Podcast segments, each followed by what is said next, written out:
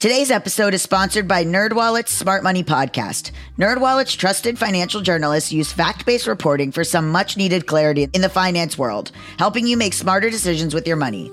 The nerds have helped me get smarter about things like managing finances with a partner without causing a breakup. We all know about that in my life and how hard that's been for me and also my listeners. You guys hear them talking about it on the mailbags. It is hard to manage finances with a partner putting away money for retirement since I'm not going to be doing this podcast forever. Sorry. I guess I could, but retirement is huge for me. I am deeply focused on it right now.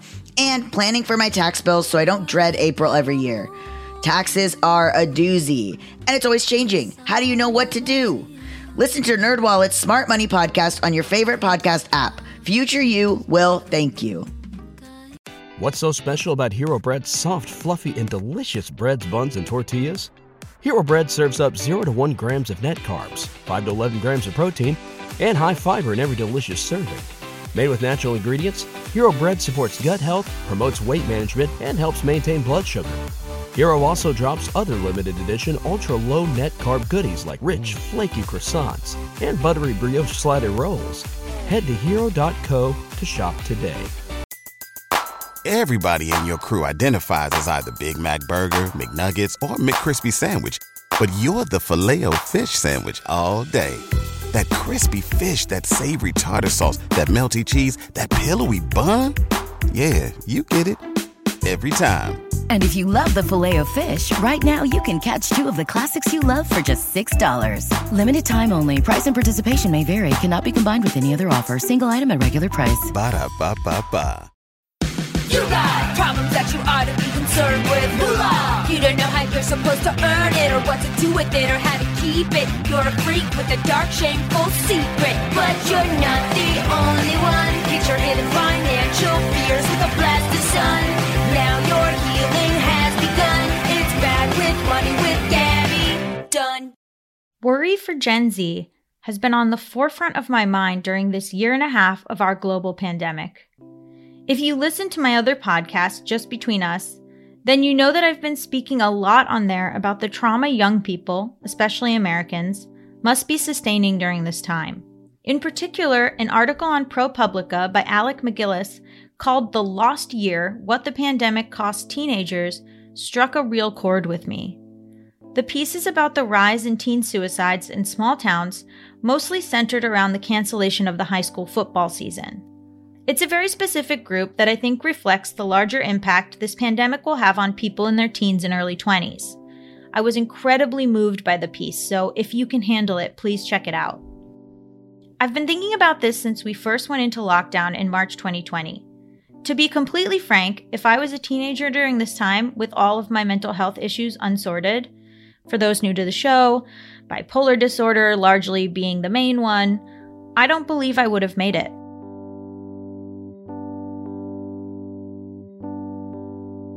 When I read that article, I had already become interested in the concept of financial trauma and how it might long term affect Gen Z. In my research, I found Chloe McKenzie, a wealth justice activist who had written a piece for Amherst College's magazine called The Real Power of Money, where she explored financial trauma. It was the first place I'd seen the term, which I'd been percolating on, used in an official capacity. McKenzie is also the founder of BlackFemme, a radically feminist nonprofit organization that focuses on giving girls of color the confidence, skills, and resources to build and sustain wealth, according to the organization's website. McKenzie believes in economic violence, another term that after seven seasons of doing this show, I fully agree with the use of.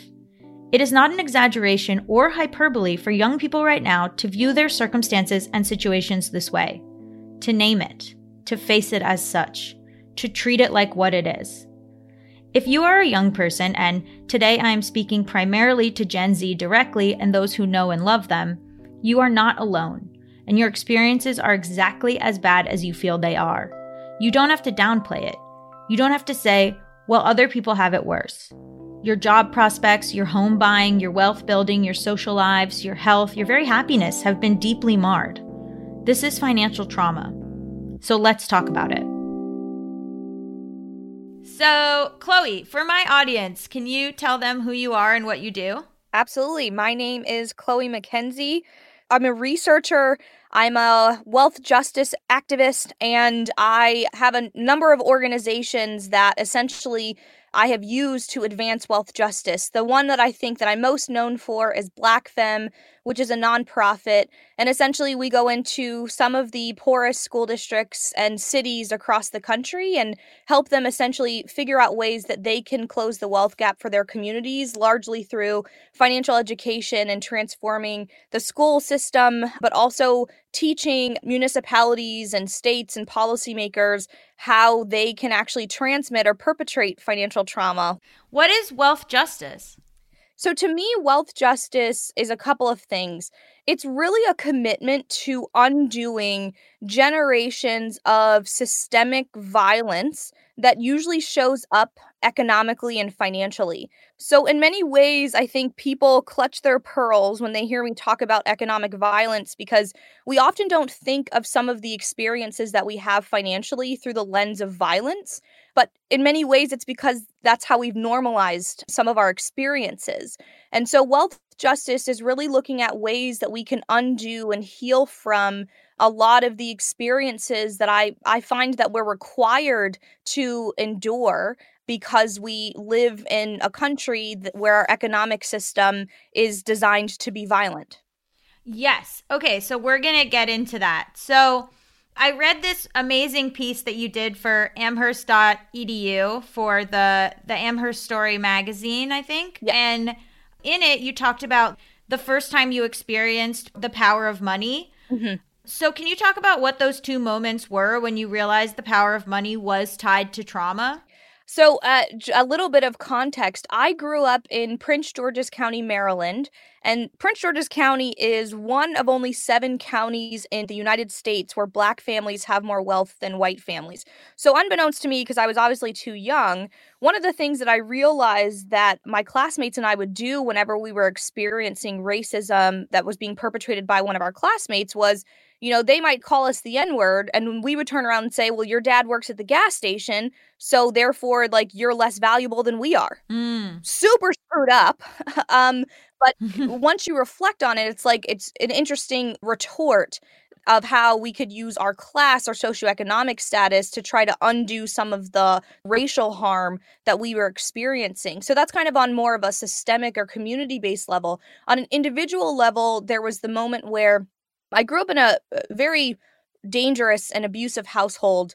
And while my parents were getting divorced, I started to notice how money was not only used as a communication tool within the dynamics of the family, but it also was used as a weapon in ways that could ultimately change how somebody or one of my parents would be able to secure their basic needs. Mm-hmm including our own. So we had to essentially play this game to behoove the parent that had the funding to create, you know, or sustain the lifestyle that we had. And so all of that was beginning to shape the relationship that I had with money. And I started to kind of uncover the wounds or the cumulative effect of that experience when I started to do my research.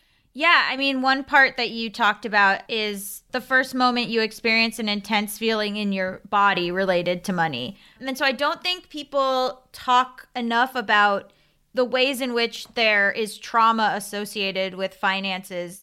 So, what is financial trauma? Money makes us feel, period. It makes us feel what I say in vortexes.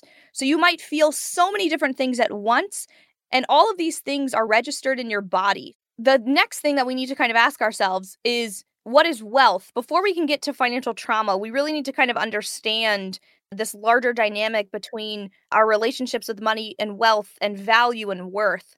And so, wealth, all of the wealth in America, every single dime of wealth that was ever created in the American context came from two places.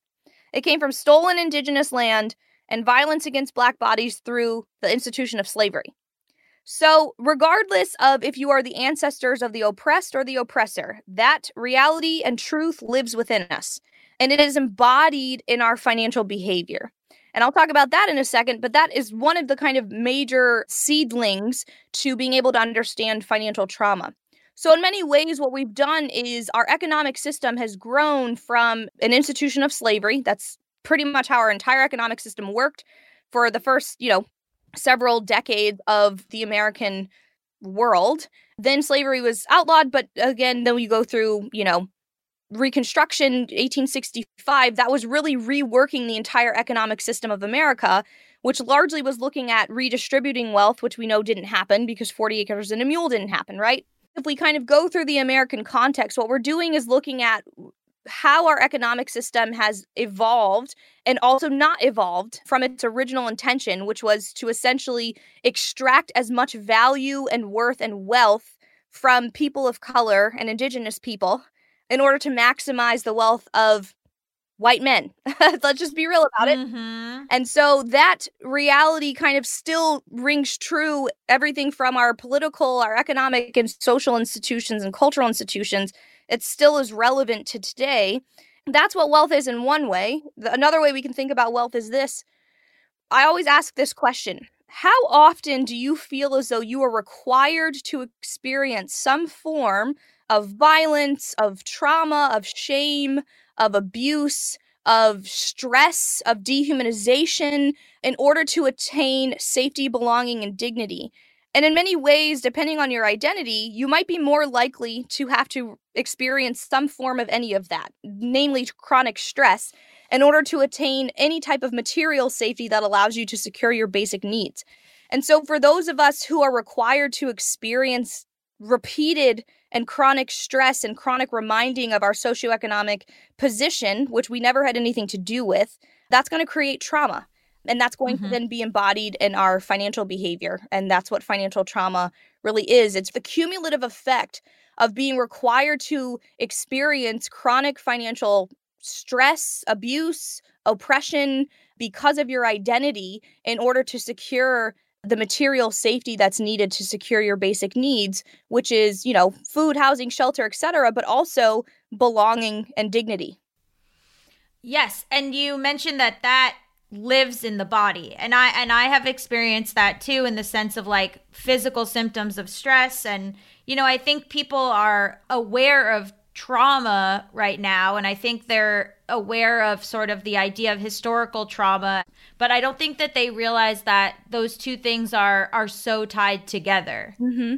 trauma is a lot of researchers call it somatic which means within the body. It's a somatic experience so even if something is happening that didn't cause a scratch or a bruise or a laceration it could actually cause a scratch, a bruise, or a laceration like on your soul, right? Or something that's within you. It could cause a disconnection in your consciousness. And that's actually what happens a lot with financial trauma is we have so many institutions, largely our cultural institutions, that make us feel as though the socioeconomic harm that we experience is our fault. For mm-hmm. example, mm-hmm I can count on, you know, more fingers and toes the headlines that I see in financial news or blogs about, well, this 22 year old is debt free and did all this stuff and whatever and is the greatest thing since sliced bread, right? So, in many ways, you would think that those types of headlines that are meant to celebrate somebody having a socioeconomic position is meant to motivate. But in many ways, that's what it's doing is shaming. Mm-hmm. And so that's creating a, a normalized behavior that what we are experiencing at the hands of our economic system is our fault and not actually something that was designed to harm us. And so it's mm-hmm. interesting to think about not just the way that policies do this, but what I'm really actually most concerned about is how our cultural institutions continue to reinforce this idea that any of the economic violence that we experience is somehow our fault. How do they do that? So that's one way. The other would be there's kind of this large unspoken American, really Western rule that we can pay money to belong, right? And I'm obviously uh, mm-hmm. totally a, a, victim of this. So, again, what I want to be clear about is there should be no judgment ever. mm-hmm. But here's a great example, right? So, just getting the new iPhone, there's such a craze about getting the new iPhone. And in many ways, you know, people would say, oh, well, like, that's no big deal. We're just trying to get the latest technology. And that may be true. But we also know at the end of the day, this has a lot to do with kind of social status, right? And this idea of what we tend to valorize culturally has a lot to do with financial shame. I mean, even the conversations about stimulus checks. Congress members who are so out of touch and very much belong to higher socioeconomic echelons tried to say, like, oh, you know, they're not going to use the money for basic needs. They're going to use the money on frivolous items and things like that. So not only is that abusive, but it's also shaming because it it completely gaslights you, which is to say that we live in a capitalistic system. And so profits are based on this underlying narrative that we have to spend money in order to belong to what the cool crowd the popular crowd the people who deserve dignity right so this idea of of using your capital as a means of belonging is deeply embedded in our culture and it's it's quite damaging to our wealth building capability. So it's hard to parse out having trauma around something that is so ubiquitous and i think people might feel like oh that's silly. Like i don't have financial trauma. I just sweat every time I open my bank account, but that's normal. I just want to vomit anytime I get a bill, but that's not trauma. Mm. So, can you explain the concept of economic and extra economic? There are kind of two influences that make up your wealth building capability. What I mean by that is your ability to to build wealth. And when we don't include any social context, we are fed this narrative that you just pull yourself off by the bootstraps and you can be Jeff Bezos tomorrow, right? Which we know is not true. But what my research has uncovered is that on the one hand you have your the economic influences on your wealth building capability Economic influences are things like financial knowledge, financial literacy, the how to's, money management, all of those different types of, I'll call them cognitive skills, the individual pieces that you could do to maximize or increase your wealth. Mm-hmm. The extra economic side are all of the feelings, emotions, past experiences, the intricate relationships that you have with family members, with political institutions. It's kind of all of the above. It's what we would call like the hippy dippy stuff. And so, what I wanted to kind of uncover was which one of those has the largest influence or impact on your ability to build wealth. Now, if you were to read any financial literacy book or blog or whatever, everybody says it's the economic, right? As long as you know how to manage your money, you will maximize your wealth. My research says that that's not true. It actually is the smallest influence. My research suggests that it's the extra economic, how we actually figure out how to navigate our feelings and relationships with money and worth and wealth, etc., and healing and undoing financial trauma, that has the largest impact and influence on your wealth building capability. There are five natural or automatic responses to trauma, regardless if it's financial or otherwise, right? There's fight, flight, freeze, appease, and dissociate. And think about how often we might do that automatically when we get into economic experiences. We might see a fight response. Fighting response means you get bigger to try to debunk something that might be happening. So, one way that we might see financial trauma in the fight response is potentially buying things that make us feel like we are socioeconomically empowered, right? Instead of just knowing mm-hmm. that inherently, with our own kind of inner knowing and consciousness. That's not enough. And society purports to tell us that we have to wear certain things, we have to look a certain way in order to be treated as though our socioeconomic status is of primary importance, right? Or it's this idea that we have to go on this quest for more above all else. That's there's nothing we can be satisfied with. So that's a, actually a fight response. And again, there's no judgment with that. I I've definitely done that and continue to do that and and, and figuring out how to navigate that. A flight or a freeze response is being avoidant. In many ways, people who are experiencing, right, the strife of rent bills piling up. So, yes, there's a moratorium on paying your rent, but a lot of people still cannot pay their rent. And so there's all of this back rent that is now, if you were to log onto your portal to pay your rent, not only do you see the rent that's due tomorrow, but you see all the rent that you've missed. And so mm-hmm. a lot of people mm-hmm. just won't even look at it because it's so traumatizing. Mm-hmm. Dissociate would be if you watch Veep, when Mike McLintock figured out that he was just like in just oodles amounts of debt, and he was just like, "Well, screw it, I'm gonna go buy a boat and just keep keep spending." Right? That's a dissociation of to say I have to strip what I'm feeling because I feel like I'm drowning so much that I'm just gonna keep actually exhibiting the same behavior that's making me feel like I'm drowning. Right? And then to appease, that could even look like, okay, I well, I know I shouldn't spend this money, but I'm going to because it's so important to my feeling like I belong. We do this all the time. And it's what that's showing us is just how pervasive financial trauma is in our culture.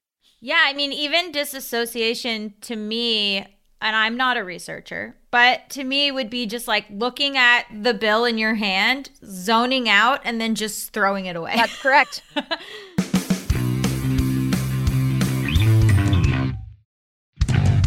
Okay, so so when you talk about building wealth, what sort of building wealth are you talking about that's being hindered by trauma? There are three things I like to get across when I talk about building wealth. The first is let's talk about the difference between my definition of wealth and I would say if you were to Google wealth, like building wealth, right? Mm-hmm, mm-hmm. So the conventional definition of wealth is captured in your net worth. How many of us have gone every time Beyonce drops an album? Forbes or Business Insiders like Beyonce's net worth, right? and so your net mm-hmm. worth, it's a number, it's a quantity that essentially compares the value of all of the things that you own, which are known as your assets, and it compares that to all of the money that you owe, which is called your liabilities. And when you do a simple subtraction problem, you take your assets, you subtract liabilities, that's going to give you your net worth. I will say that the vast majority of Americans, particularly millennials and, and now Gen Z, have a negative net worth. And that's largely because of student debt. Um, and let's be real, the inaccessibility of like all of the other assets that we're quote unquote supposed to have. Right. And by the way, just really quick tidbit here if you see things that talk about what you should be doing with your money, please flag that as potentially something that could make you feel shame. Just be aware. Mm-hmm. So that's what wealth is in the on the conventional side of things. So the second factoid that I think is important in this that I want to be clear about, we talked about where wealth came from in the American context. So to really boil that down, and this is, you know, where a lot of people are like, "Whoa, Chloe, you're going too far here." But the T is this to amass great wealth. I'm talking Jeff Bezos, you know, Buffett, Warren Buffett, all of these people. To amass great wealth in this country, which as we know yields the greatest amount of power, it requires violence. In order Of course. build Look, Chloe, you're not going to get any you're not to get any resistance on this show. Yes. Okay? This show this show is an anti Jeff Bezos. Hell yeah. Hell yeah. And and it's it's proof, right? We look at how much wealth he has generated just from the pandemic and how violent he's being to his workers. That's why they're trying to unionize. Okay. No, yeah, these billionaires must inflict trauma in order to reach where they are. That is correct. And so that is the kind of very profound paradox of building wealth in the American context is that to some extent there's kind of this proverbial line once you cross over that threshold, in order to sustain or continue to grow your wealth, you have to commit acts of violence to do so. So a lot of people are like, okay, well, I want to build wealth because I want to be able to like secure my basic needs and live the life that I want, but I don't want mm-hmm. it to be violent, right? So like what does that look like? Mm-hmm. And so this requires us to really understand wealth in a different terminology. First and foremost, I believe, and mind you, I'm an investment advisor, I'm a wealth manager, all of these things, and people hate me because I just flip everything on its head. I do not believe wealth can be quantified. Why? Because I don't think quantities can ever really capture the multi layered texture of anybody's experience anyway. Like, mm-hmm. how often do you go to the doctor and maybe you hurt your foot and they're like, on a scale of one to 10, where are you? And it's like, that's so effing annoying, right? like, it's like, but that doesn't mean anything, like in the grand, right? So it's the same, it's the same principle. So here's what I say if you want to build wealth without being violent, I submit to you this question What does peace look like to you? Like your own internal personal peace or groundedness or happiness, whatever word you want to use there, what does that look like? And in order to kind of build wealth using that, all you're going to do is figure out how do you fund that vision. So to me, I have no desire to be a millionaire because to me, I think that in order to become a millionaire, you actually have to, eh, you know, create violence uh, in some economic form in order to get there unless you win the lottery. You know. The lottery's not great either. I agree. I was going to say, well, we could go down that rabbit hole and like be super nerdy and talk about how the lottery is a form of economic violence. But we'll, we'll deal with that, right? But in other words, that's a totally different episode. stay tuned, folks. yeah, um, exactly. But I look at and say to myself, okay, for me to feel inner peace, these are the things that I know that I need. And I then figure out what are the ways that I need to fund that and then that's kind of my version of wealth. So it's going to look way different than a number. Yeah, there are numbers involved because again, like unfortunately it's not free to be to have inner peace, unfortunately. It's not free to like be mm-hmm. able to be housed and all these other things, but it can never be captured by just a quantity alone. And that's one of the mm-hmm. ways that we can actually strip violence from the activity is by not relying so heavily on numbers pre-pandemic or even during pandemic, but just in general, how does financial trauma specifically affect Gen Z? Uh, yeah. So let's pre-pandemic. Good idea. Let's start there first. pre-pandemic, we're dealing with a world where the student debt crisis is imploding and getting mm-hmm. significantly mm-hmm. worse. Being able to secure what I call material assets, like buying a house, like being able to invest, things like that, are becoming harder and harder to come by despite what we might see on a TV commercial. And the job market in and of itself is continuing to be this very like difficult to navigate space because as we know, you know, minimum wage is I mean, you talk about economic violence right next to the definition of that. And so, in many ways, financial trauma is likely what a lot of young people experience. So, how do you see the pandemic having a long term effect on Gen Z's relationship to money?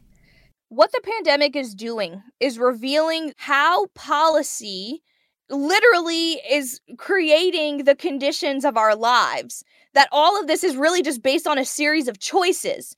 So, a lot of our political choices are ultimately continuing to perpetrate and transmit financial trauma. And the reason why I bring this up is because what the pandemic is doing is really exposing where some of the largest, I call them transmission centers of, of financial trauma really exist. College campuses being one of them, where we're seeing mm-hmm. the the crisis of housing and food insecurity growing exponentially among college students.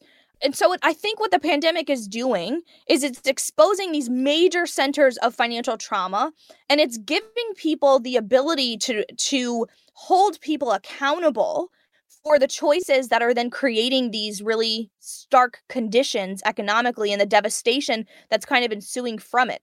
Now, let me not sit here and minimize or omit the serious emotional, economic, and social toll that this is also having on this generation. So I had a, a, a, reporter ask me, like, oh, like, will Gen Z end up looking like the baby boomers and they'll just like hoard all of their money um just because, you know, something could happen? I'm like, I actually don't think that's what's going to happen in many ways. One, because after the Great Depression, I don't know, we had some of the most progressive and socialist policies ever that ever passed.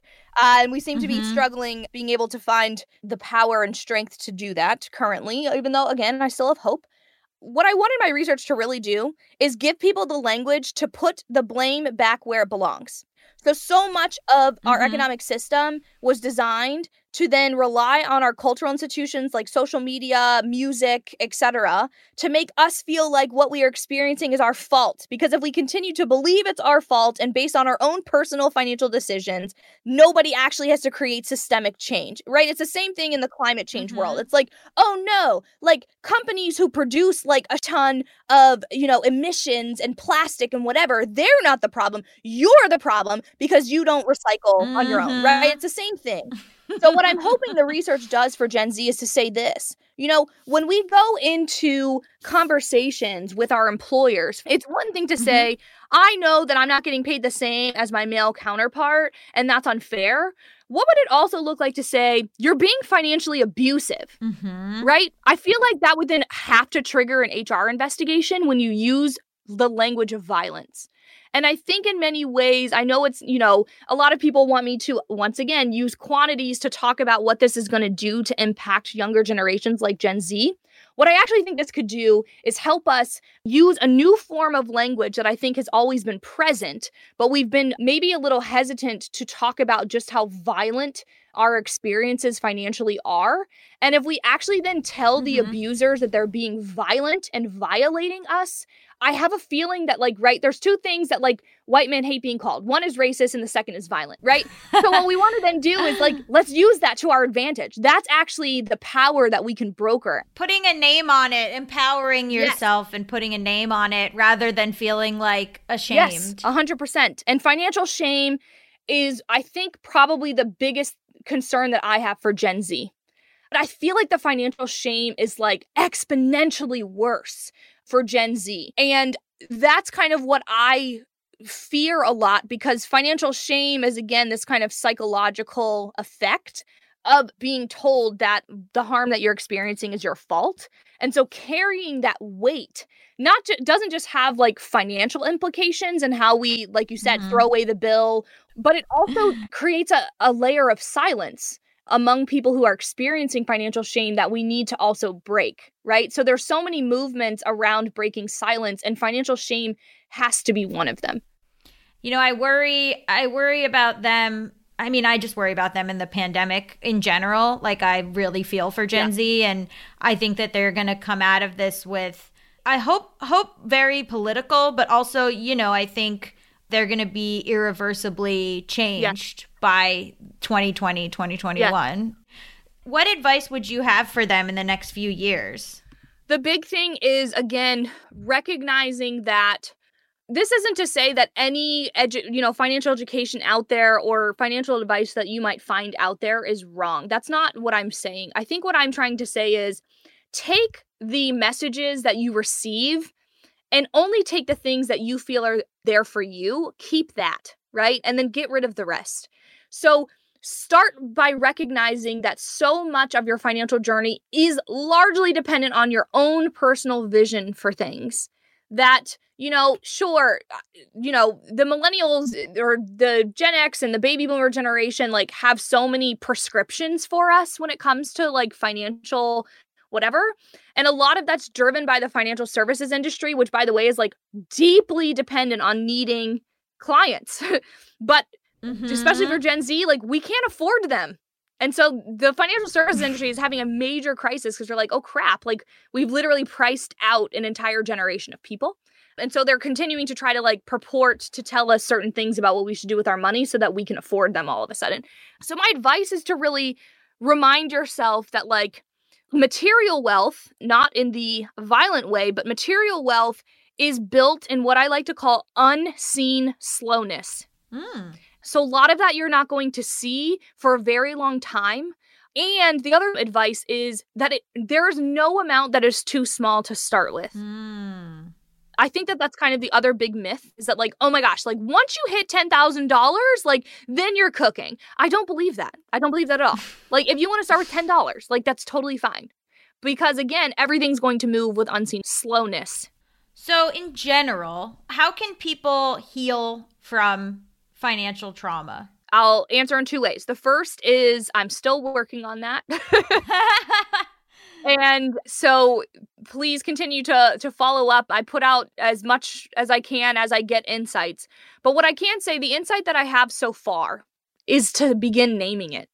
As soon as you are able to acknowledge how your financial experiences have shaped your current financial behavior when you're able to name when you might be experiencing financial shame or you might be experiencing financial trauma you've actually changed your wealth building capability. That's a kind of really profound and like striking thing.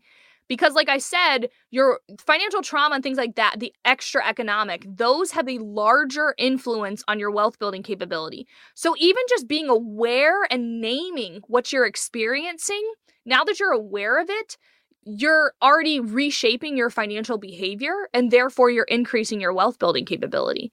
And so notice doing that, I didn't tell you a single like economic thing, right? Like, oh, like go save or whatever. Literally just naming that experience and and what you might be enduring is actually going to have a bigger effect than doing some of the other things like saving or investing and things like that which again I'm not saying are not important they definitely are but just actually kind of taking stock of that is is going to have a huge impact on healing financial trauma but also building wealth Wow. Well, it's been an honor to be a guest on your podcast.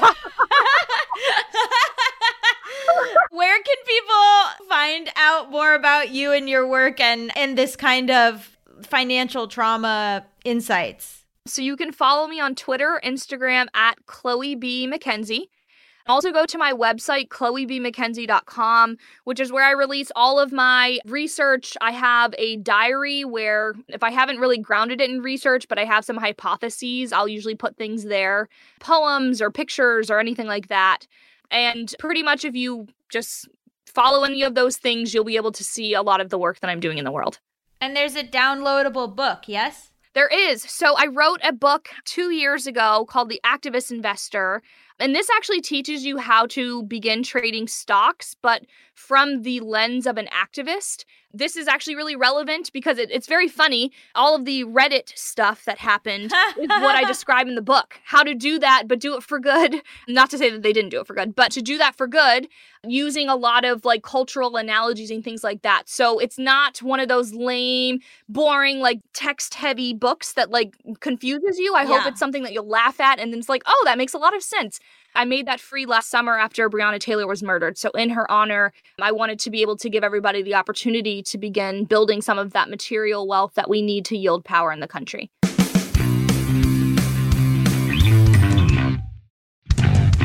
Hello, welcome to Dear Gaby, the segment where I listen to your voicemails, read your emails, listen to your voice memos, and read your reviews. Okay, so here are some five star reviews. If you leave a five star review, I will read it on this show. Miss Shank wrote, Learn so much and funny. These shows are engaging, funny, and super informative. I've learned so much about personal finance, financial systems, and the world broadly. Highly recommend. Oh, thank you so much. Oh, the world broadly. That makes me so happy. Here's another five star review. And this one really, it, it took a turn. Uh. C. Whistler. The subject line is meh.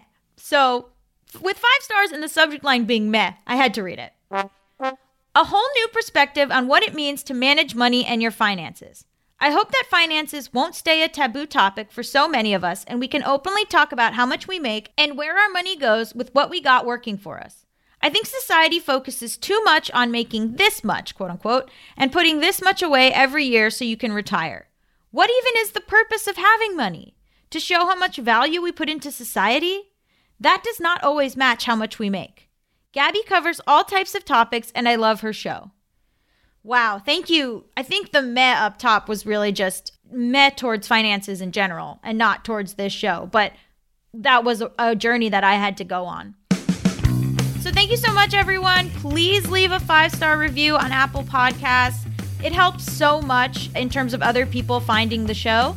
You can also write in to gabbyisbadwithmoney at gmail.com. You can write an email or leave a voice memo. And you can also call us at 844 474 4040 and we will play voicemails that you have left us. Okay, thank you. Done. What's so special about Hero Bread's soft, fluffy, and delicious breads, buns, and tortillas? Hero Bread serves up 0 to 1 grams of net carbs, 5 to 11 grams of protein, and high fiber in every delicious serving. Made with natural ingredients, Hero Bread supports gut health, promotes weight management, and helps maintain blood sugar. Hero also drops other limited edition ultra low net carb goodies like rich, flaky croissants and buttery brioche slider rolls. Head to hero.co to shop today.